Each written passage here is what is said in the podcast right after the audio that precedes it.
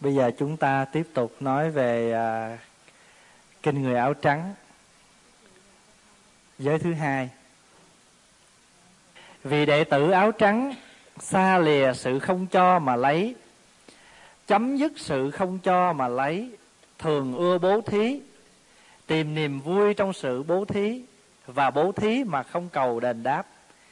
Vị này không bị tâm trạng tham lam che lấp, luôn luôn bảo hộ sự liêm khiết của mình và diệt trừ tận gốc sự không cho mà lấy. Đó là giới pháp thứ hai mà người đệ tử áo trắng hộ trì. Cái giới thứ hai của người Phật tử tại gia mà chúng ta giữ gìn là giới không có ăn cắp, ăn trộm.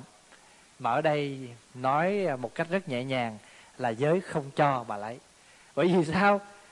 Rất là nói gì mà rất là rõ đó. Bởi vì người ta cái gì mà người ta cho mình lấy thì đó gọi là ăn cắp, phải không? Người ta không cho mình lấy thì cái đó gọi là ăn cắp. Phải không? Còn nếu mà mình mà vô mà mình rình rình rình rình mình lấy gọi là ăn trộm. Phải không? Còn mình hành hung mà mình à, lấy gọi là ăn cướp. À. còn ví dụ như mình mượn người ta mà mình không trả kêu ăn giật.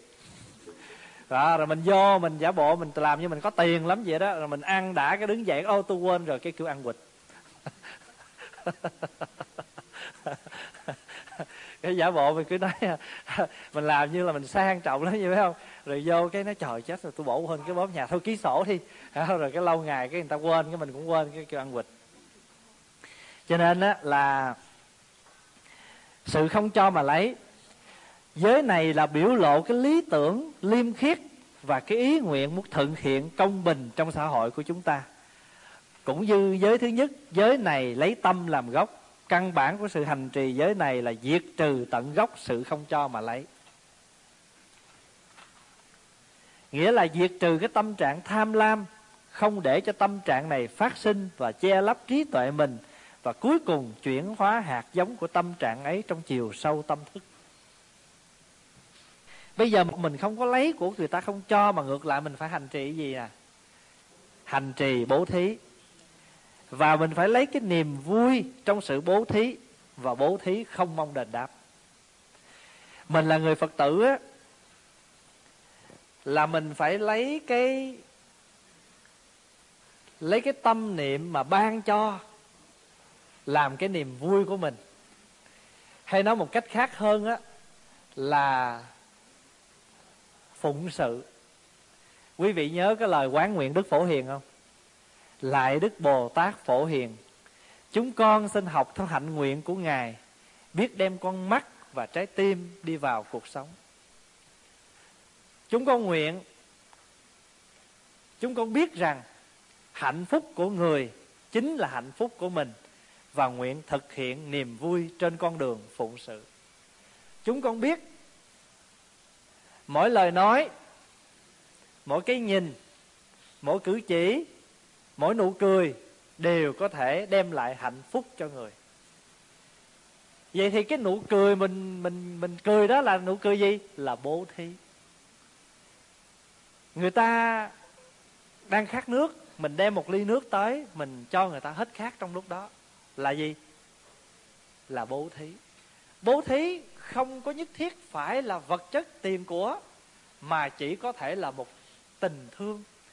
Một câu hỏi quý vị biết có nhiều người sống trong đời họ không có được dễ thương, cho nên hình như đi tới đâu, ai cũng muốn xa lánh họ. Không muốn nói chuyện với họ, tại vì họ là cái người rất khó nói chuyện. Nhưng bây giờ á, mình phải đến với người đó, mình bố thí. Xin lỗi nói cái chữ bố thí nghe nó nó gọi là nó nặng, phải không? Nhưng mà thật sự ra mình đến để làm gì? Đem cái tâm phụng sự đến cho họ. Mình cho họ một cái sự gì? Một cái sự dỗ về một cái sự chào hỏi. Mình làm được như vậy là mình đem cái gì? Đem cái tâm, cái niềm vui của mình đến cho người. Thành ra có nhiều người á, họ thích được khen. Mà không khen họ họ buồn lắm. Rồi có nhiều đứa mà nó mặc đồ mới, nó không ai khen nó cả ngày hết trơn à.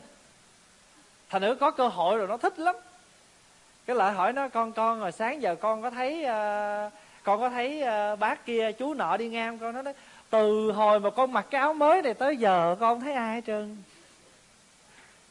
Tức là nó muốn nó muốn người ta khen áo mới nó quá trời quá đất đi mà nó không biết có cơ hội nào để nó khoe hết trơn á. Thành thử giờ nó nhân cái cơ hội này cái đó nói là sao? Từ hồi mà con mặc cái áo mới này tới giờ là con không thấy ai hết. Rồi có nhiều khi đó là mình phải lấy cái niềm vui của mình cái niềm vui của mình á nhiều khi mình đi làm những cái chuyện rất nhẹ nhàng.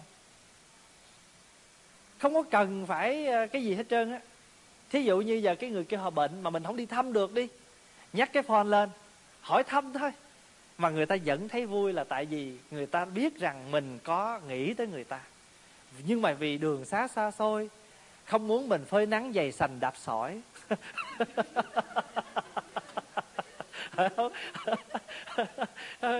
sao nó mà không muốn mình vậy, cho nên mình chỉ cần mình nhắc cái phone lên mà mình nói chuyện mình phone thăm người ta thôi thì tự nhiên người ta cũng thấy quan hỷ nào ít ra trong một ngày này, cái người đó cá khởi cái tâm niệm về tôi. Thấy không? Đã có nghĩ về tôi. Thành nữ đó là một gì? Đó là một sự cho người ta niềm vui. Cho nên hàng ngày người phật tử mình á, bố thí hàng ngày, bố thí hà rầm mình đâu có biết không thí dụ như bây giờ cái người kia mới bước vô chùa mình thấy cái người là lạ không biết là ai thì mình không có cần phải vừa đi mà ngó ngó lạ lạ. Coi cái tướng cũng chịu chơi dữ. Nhưng mà lại mình nói chuyện với họ dạ xin lỗi anh uh, có đến đây lần nào chưa? Hay là anh có cần gì không? Mình cho người ta cái gì? Cho người ta cái sự không bỡ ngỡ. Vậy thì mình bố thí chưa? Và mình cho người niềm vui chưa? Cho niềm vui rồi cho nên ta nói, trời ơi, tôi đến cái chùa đó tôi vui sợ luôn á. Tôi không quen ai hết trơn á. Mà vô họ đón, họ tiếp, họ rất niềm nở. Phải không? Nói một câu cho nó rõ ràng là vui lòng khách đến, vừa lòng khách đi. Không phải là mình làm ăn. Không phải, nhưng mà mình nói ví dụ như vậy đó. Mình làm chủ của một cái tiệm mà người ta vô mà mình cứ rầu rầu cái nét mặt mười sen cũng chờ ta thối nữa. Rồi thành thử ra, ta tới một lần, tới hai lần lần thứ ba là thôi chứ. Ai đến với mình? Phải không? Thành thử ra, mình, niềm vui của người phật tử là có thể tặng cho rất là nhiều thứ. Và lấy cái đó làm cái niềm vui của mình. Và không có mong người ta phải đền đáp cho mình.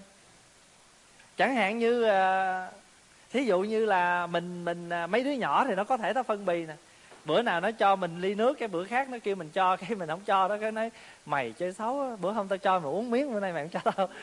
Con nít thì nó như vậy, nhưng mà cha mẹ thì có vậy không? Không bao giờ mà cha mẹ nói, bữa hôm tao lấy cho đây ly nước, bữa đây sao mày không lấy cho tao? Nếu mà cha mẹ mà đi phân bì với con kiểu đó là không, thành thử ra cái giới thứ hai là người phải chấm dứt sự không cho mà lấy, nhưng mà bù lại là phải thường ưa bố thí, tìm niềm vui trong sự bố thí, và bố thí không cần đền đáp. Giờ mình làm cái gì cho ai cũng đừng cần đền đáp hết, thì nó khỏe mình à. Tại vì mình cứ bắt người ta cứ phải nhớ mình, đền đáp cho mình rồi mai mốt ta không cho, không trả lại cái gì sao? Nhỏ vậy mà vô ơn bạc nghĩa. Phải không? Trời ơi, mình giúp cho người ta chứ một chút xíu à mà người ta không làm lại cho mình thôi mình đủ những ngôn từ mình. Hiến tặng người ta hết trơn như vậy thì chứng tỏ rằng cái việc làm của mình ngay trong lúc đó nó như thế nào? Và khi mình muốn mong mình cho mà cho một chút mà muốn lấy thì lấy cho nhiều. Mà khi người ta không đáp đền được á, thì mình nói vô số ngôn từ để mình nói người ta. Phải không? À, chẳng hạn như là vắt chanh bỏ vỏ à, ờ, ăn cháo đá bá. Ô oh, chà đủ thứ ngôn từ mà hồi đó cho người ta gì? Lúc ta tốn tiền cho mượn có năm chục à. Mà cho mượn chứ. Vị này không bị tâm trạng tham lam che lấp, luôn luôn bảo hộ sự liêm khiết của mình và diệt trừ tận gốc sự không cho mà lấy. Ở đây là cái sự tận gốc, cái sự không cho mà lấy. Vậy cho nên nó cũng giống như cái giới thứ nhất vậy đó. Mình lấy cái cái niềm vui mà phụng sự. Cho nên cái chỗ mà không cho mà lấy trong cái danh từ hán việt, mà danh từ phật học tôi gọi là ba la mật phải không ba la mật là gì? Ba la mật là một cách rốt ráo, một cách trọn vẹn, một cách không có đòi hỏi gì hết. Mình làm như là mình làm cái gì cho người, mình làm một cách ba la mật. Mà nói theo tiếng việt là gì? Thương thì thương cho trót, mà gọt thì gọt cho trơn. Tức là không làm đến nơi đến chốn mà không mong mỏi gì ở người khác hết. Cái đó gọi là lòng thương đó. Cái đó gọi là sự bố thí. Bố thí không mong cầu mình biết rồi ở trên đời này á, ai mất cái gì cũng khổ hết trơn á. Phải không? Mất cái gì cũng khổ hết trơn á. Thành thử ra mình biết á mình mất mình khổ thì người khác mất cũng khổ giống như vậy. Mất tiền cũng khổ mất tình cũng khổ phải không? Mất vật chất mất cái gì được cũng khổ hết á. Cho nên á biết như vậy cho nên ở đây á, tại sao chúng ta làm được cái việc này? Bởi vì chúng ta ý thức được khổ đau của nó hồi nãy mình không giết hại là tại sao? Vì mình ý thức được sự khổ đau của giết hại cho nên không giết. Bây giờ mình ý thức được sự khổ đau của sự trộm cắp cho nên nguyện không lấy những gì mà người ta không cho. Bây giờ pháp hòa nói ví dụ đi nè. Pháp hòa mở cái tiệm bán chuỗi. Và ông chủ tiệm giao cho pháp hòa năm sau chuỗi bán. Tức là tháng đó, nghĩa là năm sau đó là pháp hòa phải thu vô trăm đồng, thí dụ vậy bây giờ quý vị vô, quý vị giả bộ lợi rồi thử thiết làm sao đó, cái là trộm đi của người ta hết một cái. Thì giờ ai lãnh đạn đây? Dạ em. Thì ông chủ em, ông nói, giao cho mi, có nhiêu đó, mi làm không xong nữa. Phải không? Mi ở chùa, mi ăn của chùa mà mi bán có mấy sâu chuỗi là không xong nữa. Thì làm sao? Khổ không? Là em làm mất thì em khổ, mà anh chị làm mất, anh chị cũng khổ, cho nên ai break, mà ai cry, mà you break thì you buy. không? không, cái người nào mà làm bể thì mọi người đó khổ, người đó chịu lỗ thôi. Còn nếu mà mình mà làm bể thì mình cứ bay để cho nó quân bình trong xã hội. Có sự công bằng chứ. Phải không nè? Cho nên có nhiều khi á, có nhiều người mất đồ á, cũng khổ lắm. Cái thì bây giờ muốn khuyên họ, cái hòa nói như vậy. Phải hòa nói thôi, bây giờ mình quán như vậy đi. Trong cuộc đời chúng ta chúng ta mất nhiều lắm rồi. Mất từ lúc mình mới sanh nữa chứ không phải là là đợi tới bây giờ mới mất đâu. Nhưng mà có mất cái gì đi nữa thì cũng làm mất những cái vật chất, phải không? Nhưng mà có những thứ rồi chúng ta cũng sẽ mất, nhưng mà nó còn đau khổ hơn là, đó là mất một người thương của mình. Thì thôi bây giờ mất cái vật chất mà còn lại người thương thì thôi, yên. Giống như trong lòng mình nó nhẹ xuống một chút đó là cái gì? Đó là cái phép mình quán, mình suy tư về nó để làm chi? Để nó ru cái sự phiền muộn của mình đi. Nói mất thì làm sao mất? Hết được mà nó ru cho nó tan dần tan dần giống như cục kẹo. Cục kẹo mà mình ngậm vô trong miệng, nó tan không? Mình, nó không còn trong lưỡi thì gọi là nó tan, nhưng mà thực chất là chất đường nó đi đâu? Nó đi vô trong này, chứ nó có mất ở đâu? Nó có mất đâu đâu? Phải vậy không? Cho nên cái niềm đau nỗi khổ mình tu rồi mình ru cho nó xuống á, nó không có mất. Nhưng mà mình biết, ru cho nó ngủ. Ru cho nó lắng xuống để cho nó nằm sâu sâu trong mà không có cơ hội cho nó phát triển. Giờ muốn nó đừng phát triển thì mình cứ phải tu như vậy. Cho nên quý vị biết nhiều khi có những cái mất mất chút xíu thôi mà đau. Đau như cắt cho nên có những cái đau, có những cái mất mà chúng ta mất biết bao nhiêu mà hình như mình thấy nó đáng, phải không? Có những cái mất mà mình thấy chút xíu mình thấy nó không đáng. Thôi bây giờ nếu mà lỡ có mất vật chất gì thì cứ quán đi, ha. Thôi trên đời này ai cũng mất, mình cũng mất mà mất từ khi mình mới sanh kìa. Thôi bây giờ biết chuyện đó thì sao? Trước sau gì rồi, mình cũng sẽ mất những cái thứ quý hơn nữa. Mất tình, mất nghĩa. Mất tiền, mất bạc kiếm là được nha. Mất tình, nghĩa là khó kiếm lắm. Cho nên á, hàng ngày sống làm sao để mà dung tròn cái cái cái tình, cái nghĩa đó. Mặc dù rồi ai cũng ra đi thôi, nhưng mà mình phải ra đi như thế nào? Không còn vương víu một, với một cái tâm niệm hờn phiền nào nữa hết, thì mới được cho nên rồi á, ai mà làm mình mà, ví dụ như người ta nói một câu mình nghe nó trái lỗ tai, phải không? Bây giờ mình bố thí nè. Bố thí tai mà như trong tiền thân của đức phật nói, đức phật đã từng tu, lập hạnh bồ tát, bố thí đầu mắt tỷ não tay chân gì đó. Là bố thí cái gì? Không có nghĩa là cắt cái tay rồi dục rắp cho người ta. Cái đó cũng có thể được, nhưng mà ở đây mình chưa làm được bố thí cái này. Ai nói cái gì mình, phải không? Bố thí đi.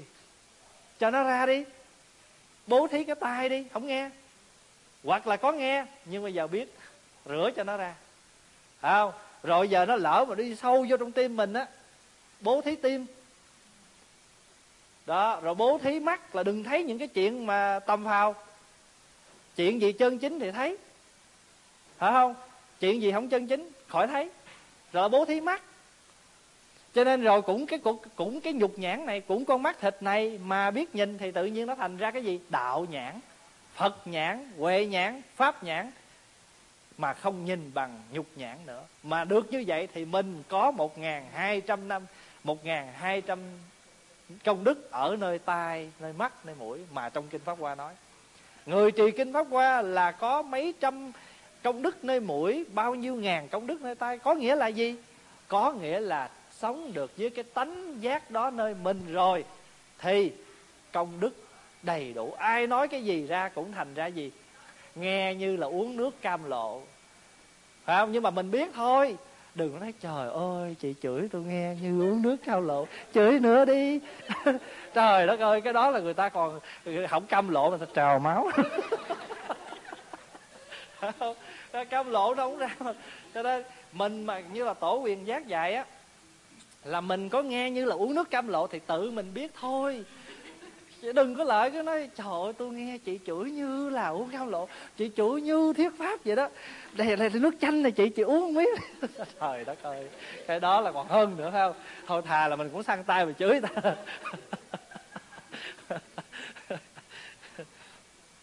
Cho nên cái chữ bố thí mà lấy niềm vui bố thí là vậy, bố thí là cho. À. ví dụ như đêm hôm á, quý vị biết không? Là pháp hòa ngồi và tra lại mấy cái bản kinh tới ba giờ rưỡi sáng. Xong rồi đi vô nằm mặt ngủ không được.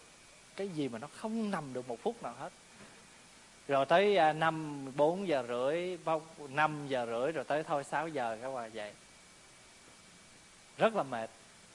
Không nhưng mà giờ này cái tự nhiên thấy uh,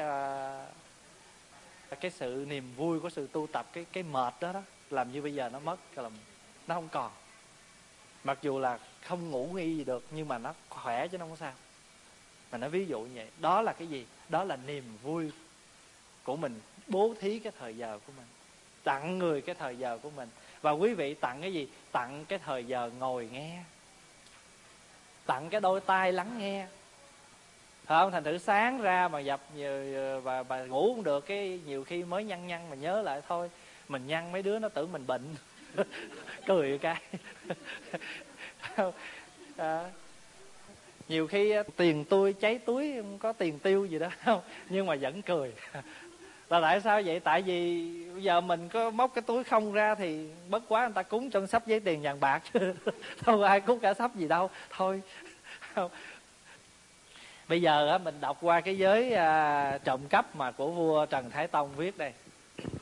Ôi người làm nhân nghĩa là quân tử, kẻ chuyên trộm cướp là tiểu nhân. Quân tử lòng thương giúp côi cùng, tiểu nhân ý tham lam tiền của. Tức là người nào mà ta định, người nào mà có nhân có nghĩa là quân tử, hay người nào mà trộm cướp là tiểu nhân. Quân tử lòng thương thì cứu giúp kẻ tôi cùng, tiểu nhân ý tham lam tiền của chiếm của kẻ khác làm riêng của mình lờ cả tình người chuyên lo ích kỷ. Tức là mình không có bao giờ muốn cho ra cái gì cũng muốn gôi của mình á. Nào biết giàu sang do trời định chẳng hay tham cầu bởi ý ham. Ở đây á, là người ta theo nho. Bởi vì thời của vua trần thái tông á, là tam giáo đồng nguyên. Nói phật nhưng mà cũng phải uh, phải móc nho móc lão vô nói một chút chứ không thôi thì người ta nói mình kỳ thị thành thử ra ông cũng theo cái cái gì? Ông cũng theo cái thường tình mà đạo nho nói là gì? Giàu sang do trời định. Phải không? Người ta thường nói là tiểu phú do cần mà đại gì? Đại phú do thiên. Cái cái giàu mà giàu nhỏ nhỏ đó là do mình cần kiệm mình để dành. Hả? Còn mà đời này mà mình giàu sang mà mình làm chơi mà ăn thiệt giàu tột bực đó, đó là do trời. Đó là nói theo cái quan niệm nhưng mà phật thì không nói vậy, phải không? Phật nói là sao? Giàu sang hay là nghèo khổ đều gió, nghiệp. Chứ đâu có trời nào, nếu mà trời mà cho mình vậy thì hình như trời hơi bất công. Cùng là con của trời, mà tại sao người đẹp, kẻ xấu? Không? Nếu mà con của trời thì tại sao không cho thầy đẹp như Kevin đi không? Cao cao như Kevin đi Ờ, thành thử ra nếu mà nói cái gì cũng do trời thì nó nó không có, nó không có, chưa có đúng lắm. Là tại vì nếu mà trời là cha là phải công bằng. Giàu thì giàu hết, mà sang thì sang hết, mà đẹp thì đẹp hết, chứ tại sao kẻ lùn, người người người cao, kẻ đẹp người xấu, kẻ giàu người nghèo. Nói vậy tại mày có tội. Thì tức là lúc nào cũng có một cái sự bào chữa lại. Nhưng mà vậy thì cha không công bằng. Ở đây thì đạo phật nói là do nghiệp chứ không phải do trời. Bây giờ nè đục nhà đào tường khoét vách sơn dương tướng quân nói gót bởi hồi xưa ở bên trung quốc á nó có như một nhóm đạo tặc ăn cướp ăn trộm nó lên cái núi đó nó trú núp ở trên đó. Nó tên là cái núi đó tên là sơn dương. Cho nên đó những cái chuyện mà lành mạnh mình không theo đâu mình theo nói gót sơn dương. À, trong sách nói vậy đó. Sơn dương tướng quân nói gót lương thượng quân tử tập làm. Đây là của một cái điển tích là ngày xưa có một cái ông đó ông tên là trần thực. Ông giàu lắm. Thì một hôm á, đang tập hợp con cái trong nhà vậy nè. Thì ông biết ở trên xà nhà xà nhà tức là cái cây ờ, cái cây lương á cái kèo cái cái gì đó mình gọi là cái đồng cái đòn dông hả? Tiếng gì có đòn dông là cái lương gì ngang đây? Thì có một cái tên ăn trộm là ở trên đó đó nó chờ ông đi ngủ rồi nó nó nó bò xuống ăn cắp đồ. Ông ngồi dưới này ông biết. Cho ông mới kêu các con, các cháu là ông dạy. Ông nói này, các con, bản tính con người vốn là thiện, nhưng mà sở dĩ không thiện là tại hay tập theo cái điều xấu. Thấy không? Thành thử ra đó, nếu mà mình không có biết, mình không có biết mình mà cứ để cho cái sự mà xấu xa đó nó cứ huân tập mình hoài á, thì mình làm cái kẻ lương thượng quân tử. Tức là ông gọi cái người ở trên kia nè, ở đang ở trên cái cây lương đó đó. Lương thượng là đang ở trên ở trên lương quân tử, thường thường là phải gọi là lương thượng tiểu nhân, phải không? Nhưng mà đằng này ông không ông không gọi người đó là tiểu nhân, mà ông gọi là gì? Quân tử. Ông gọi là, nghĩa là như lương thượng quân tử. Thì nghe như vậy rồi thì cái anh chàng kia từ ở trên bò xuống. Nói dạ tôi là cái người ăn trộm, mà nhờ cái lời giáo huấn của ông mà tôi tỉnh ngộ. Rồi tôi xin hứa với ông từ nay tôi không có làm cái chuyện này nữa. Và cái câu chuyện này đã truyền ra khắp làng, khắp xóm của ông và những cái tên ăn trộm trong làng đó đều trở thành những người lương thượng. Lương thượng quân tử. Phải không? Thì bây giờ mình kiểm lại mình coi cái người nào mình không ưa đó, mình giới sao? Tiểu nhân. À cái gì? À mình nói những cái từ gọi là hạ đẳng để mình hạ cái người đó. Nhưng mà ở đây một cái thuật. Cái người xấu mà mình biết ca ngợi người ta để cho người ta làm sao? Ta trở thành người tốt. Thí dụ như con cái của mình cũng vậy. Mình biết là nó chưa có giỏi. Nhưng mà không thể nào mình chê nó hoài được tại vì nếu mình chê nó hoài thì nó làm sao? Nó buông xuôi, nó không nó không cần thiết. Rồi khen đó thấy không? Trời ơi, con giỏi lắm á. Lúc này mẹ thấy con có tiến bộ á. Nghe vậy cái đó là sao? Nó ti. Thôi con ráng nữa nghe con. À thường thường mình cũng dùng cái thuật đó. Mấy chú đệ tử cũng vậy. Thỉnh thoảng mình phải khen vậy. Lúc này thầy thấy con có tiến bộ thầy vui thầy mừng á. Cố gắng như vậy nghe không? Thì tự nhiên chắp tay cung kính và vâng dạ liền dĩ nhiên, có những lúc mà không có ngoan thì mình phải rầy, nhưng mà những cái lúc làm được cái chuyện lành, chuyện tốt thì mình phải sao? Khen liền. Phải không? Để cho nó, mình gọi tiếng việt gọi là sách tấn, tức là để khuyến khích nó đi lên. À. rồi bây giờ ông nói tiếp nè. Ngược trời trái đất, dối pháp khinh hình, tức là mình đi ngược với đạo trời đó còn sống gặp lý công lý thi hành chết rồi thì bị minh vương tra khảo. Nếu mình ăn trộm ăn cắp á, thì đời này á, là luật pháp mà sao? Trị mình. Còn nếu chết thì xuống dưới diêm vương tra khảo mình.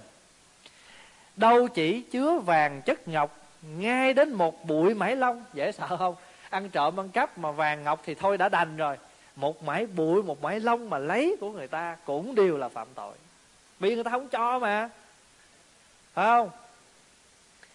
Ngửi sen ao địa thần còn la. Tại vì ngày xưa có một cái tích á, là có một cái chú sa di. Chú đi ngang cái hồ sen á cái chú nghe cái mùi sen thơm quá đi.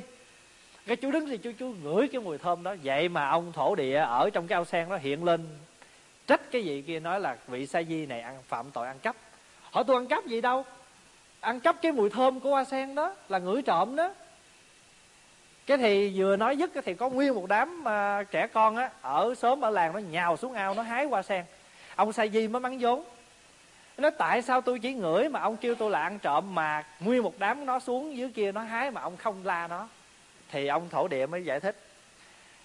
Ví như một cái áo trắng trọn vẹn chỉ cần dính một chút xíu bùn dơ là liền thấy. Còn một cái áo mà nó đen kịnh rồi thì có thêm bệt uh, bệnh gì? Bệnh uh, ờ, sình nữa thì cũng có làm sao đâu. Vì vậy cho nên nó tôi thổ địa mới nói rằng tôi nói cho ông biết là ông rất là tinh khiết. Cho nên ông chỉ ông chỉ cần ngửi chút xíu trộm đó thôi là giống như cái áo trắng mà dính chút mực rồi. Còn cái đám kia nó ăn trộm hà rầm nó đang thui rồi nói vậy cô là làm kia sướng hơn. Đó thì đại khái là cái tích nó như vậy. Ở đây á, chỉ muốn nói rằng á là bởi cho nên nhiều khi á, mình đi ra đường cũng vậy. Thí dụ mình thấy một cái hoa nào đó phải không? Mình không có hái thì cái phép lịch sự nó cho con xin hái cái bông này. Mình khởi lên cái niệm giống như là mình tại vì nhiều khi á, mình sống ở trong đời nó cũng có gì có những cái sự à, màu nhiệm ở trong trời đất phải không? Thành tử ra muốn lấy gì mình xin cái đi còn lỡ thí dụ như mình đi tới ai nhà ai mình lấy cái gì mà người ta không có nhà thì để tờ giấy lại. Nói chị tôi ghé nhà chị mà tôi muốn mượn ký đường mà chị không có nhà. Thành nữ ra tôi sẵn xe, tay tôi vô bếp tôi mượn chị ký ha. Bữa nào tôi gửi trả ký tên đàng hoàng. Thì người ta không nói mình sao? Cho dù người ta về tới nhà người ta bực. Nhưng mà cái bực này á nó vẫn còn có sao? Có ờ, mình gọi là gì? Có điều độ tức là người ta không có bực quá trời bực rồi cái người này sao mà tự nhiên đến mức là đi vô nhà ta lấy đường mà không nói gì trơn. Người ta bực thiệt á là vô nhà ta lấy đồ nhưng mà có cái tờ giấy đó để lại làm tin thì người ta không ấy. Phải không? Thì ở đâu cũng giống vậy. Cho nên ở đây ví dụ như các vị mà hương linh mà gửi vô chùa cũng phải làm cái xin phép ký tự. Hồi xưa có ở bên việt nam ngoài, ngoài huế đó có một cái uh, lễ cầu siêu cho một cái linh đó mà tối thì cái linh đó đi vòng vòng ngoài chùa mà không vô. Thì cuối cùng gặp cái vị hòa thượng mà của mình đó, mà tu hành đắc đạo ngài thấy.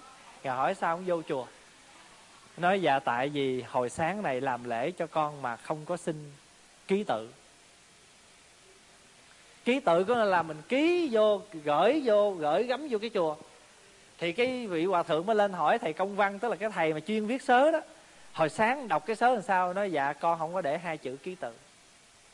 Là rốt cuộc phải làm xin lại cái cái nói lên cái ký tự cho cái linh đó. Thì cũng cũng thường thôi.